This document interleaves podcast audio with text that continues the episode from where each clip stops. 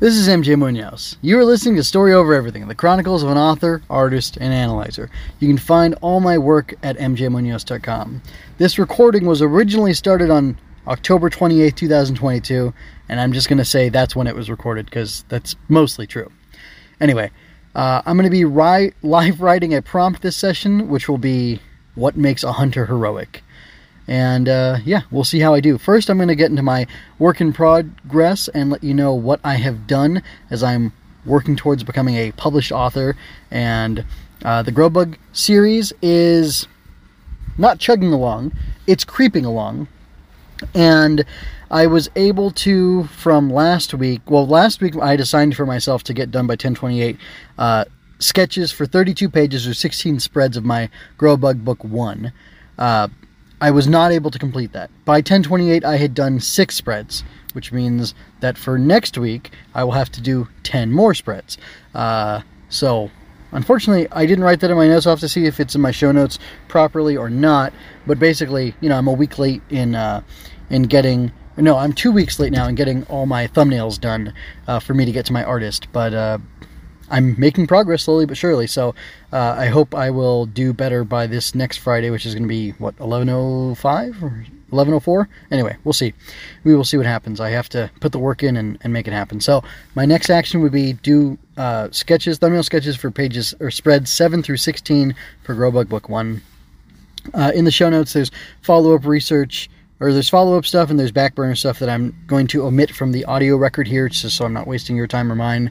And I did no writing and no drawing this week other than the sketches, which I'm not counting other than my Fabula Ex Machina, which I will also not count from last week, but I did enjoy that one a lot. Um, so anyway, uh, this week I analyzed uh, the following shows: Donbrothers 34 and uh, Kamen Rider Geats. So it's it's a Super Sentai. It's uh, Avatar Sentai Donbrothers 34, and then Kamen Rider Geats Episode 8. Um, and I will go ahead and drop in my audio from the uh, full analysis of each of those shows that I did, where I share my lessons learned. So I will be quiet for a few moments, let myself drop those in, and then on the other side of that, we are going to talk about. Uh, the prompt. Well, I guess then I'll be putting the prompt in and we will go from there. Lessons learned from Donbrothers 34. There are two or three fights in every episode of a Super Sentai. Most of them are a blur. I remember Joe from Gokaiger and his friend turned enemy. Uh, it has been more than 10 years since Gokaiger ended, and I still remember that. I adore the side conflicts and personal bonds that characters share in Donbrothers. I think I'll remember Haruka and Sonoza talking about her slump as a manga author while they fight. I think I'll remember Taro and Sonoi sharing oden. What is this that Inoue is doing? Whatever it is, I want to do that because it feels like a key to making something that will really stick with people. Would that be called constructing a story within a story or something else? Like, what's the name of the technique? Is it just making complex layered characters? I feel like I have discovered something that is already known in the literary world, but I don't have the name for it. This is what I get for being a self taught writer. Anyway, if you know what to call it, please chime in and let me know. Uh, and then to put it into a real sharp pointy thing, a bullet point, I have it framed this way. Secondary connections between characters make for a richer, more engaging story. I guess that's the takeaway, but I still don't know what to call that technique or whatever. From, or this is for my lessons learned segment uh, pertaining to Rider Geats Episode 8. Push your characters out of their comfort zones to get the most out of them. This all out hero act, fighting to take what he wants, isn't Keiwa he wants to get by he wants to get a buy-in from others and would have just let things happen before I mean, before this, he would have just let things happen, and however they happen, they happen, he would have accepted it. But this time, he took control and did what he had to do. That was exciting to watch as an audience member, and I enjoy how his fellow writers reacted to this change as well. If I had to put a fine point on this lesson learned, which I will do now, uh, it would be this. Use a character's traits and interactions as a reference point to show their growth as you push them out of their comfort zone as far as you can. I'm not sure what this prompt is going to be called. For right now, as a filler, I'm calling it What Makes a Hunter Heroic. And here we go. I've set a timer for myself for 10 minutes. I'm wasting a little bit of my time telling you that, but I'm having a hard time coming coming up with this idea. I will be pausing and unpausing as I need to to record myself without recording all the awkward silences in between. Biting wind roused me from fleeting slumber as I waited endlessly to hear the cry of my falcon. Many days had passed since I was able to catch anything to feed my family.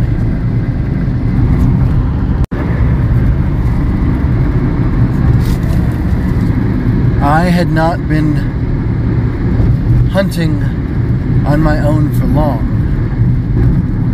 but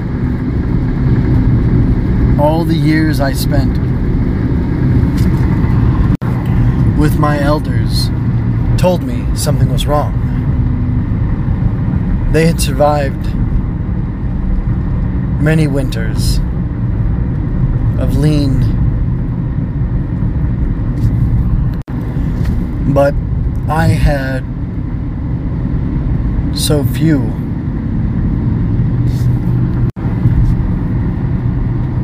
Winters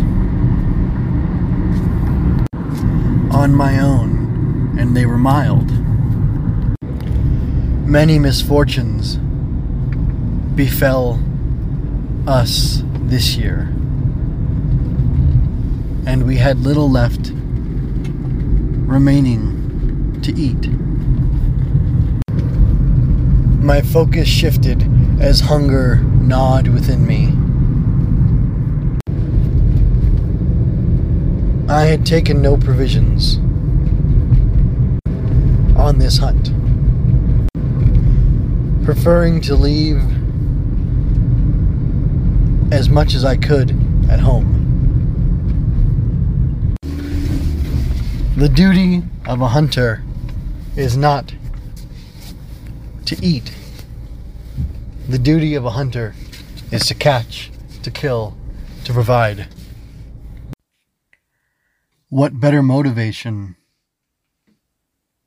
or remembrance is there for me to have as I seek food than to feel the hunger of those I left behind?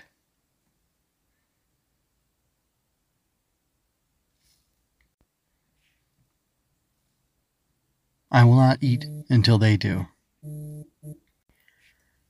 There is much in me that cannot be seen. So I think it was pretty clear that I struggled mightily with that. I had a really hard time. I think I'm going to bend my rules, and for the next Fabula Ex Machina, I'm going to return to this, but instead of uh, just extemporaneously uh, going off top of my head, I think I'm going to take 10 minutes to dictate my uh, outline for this. I'll use the code name for it, which I think is just going to be Hunter, and I will do a. I mean, I'll give you as much of the outline. I'll put all the outline out there if I decide to. Like, I have nothing against it necessarily, and since an outline is an outline, and you give an outline to 10 different authors, you'll get 10 completely different stories. I'm not scared that someone's going to steal my outline. And uh, yeah, so I'm just going to put it out there and we will see what happens. I hope you enjoyed that. If you did, you can find more at mjmunoz.com, as well as my entire library of analysis, art, and fiction.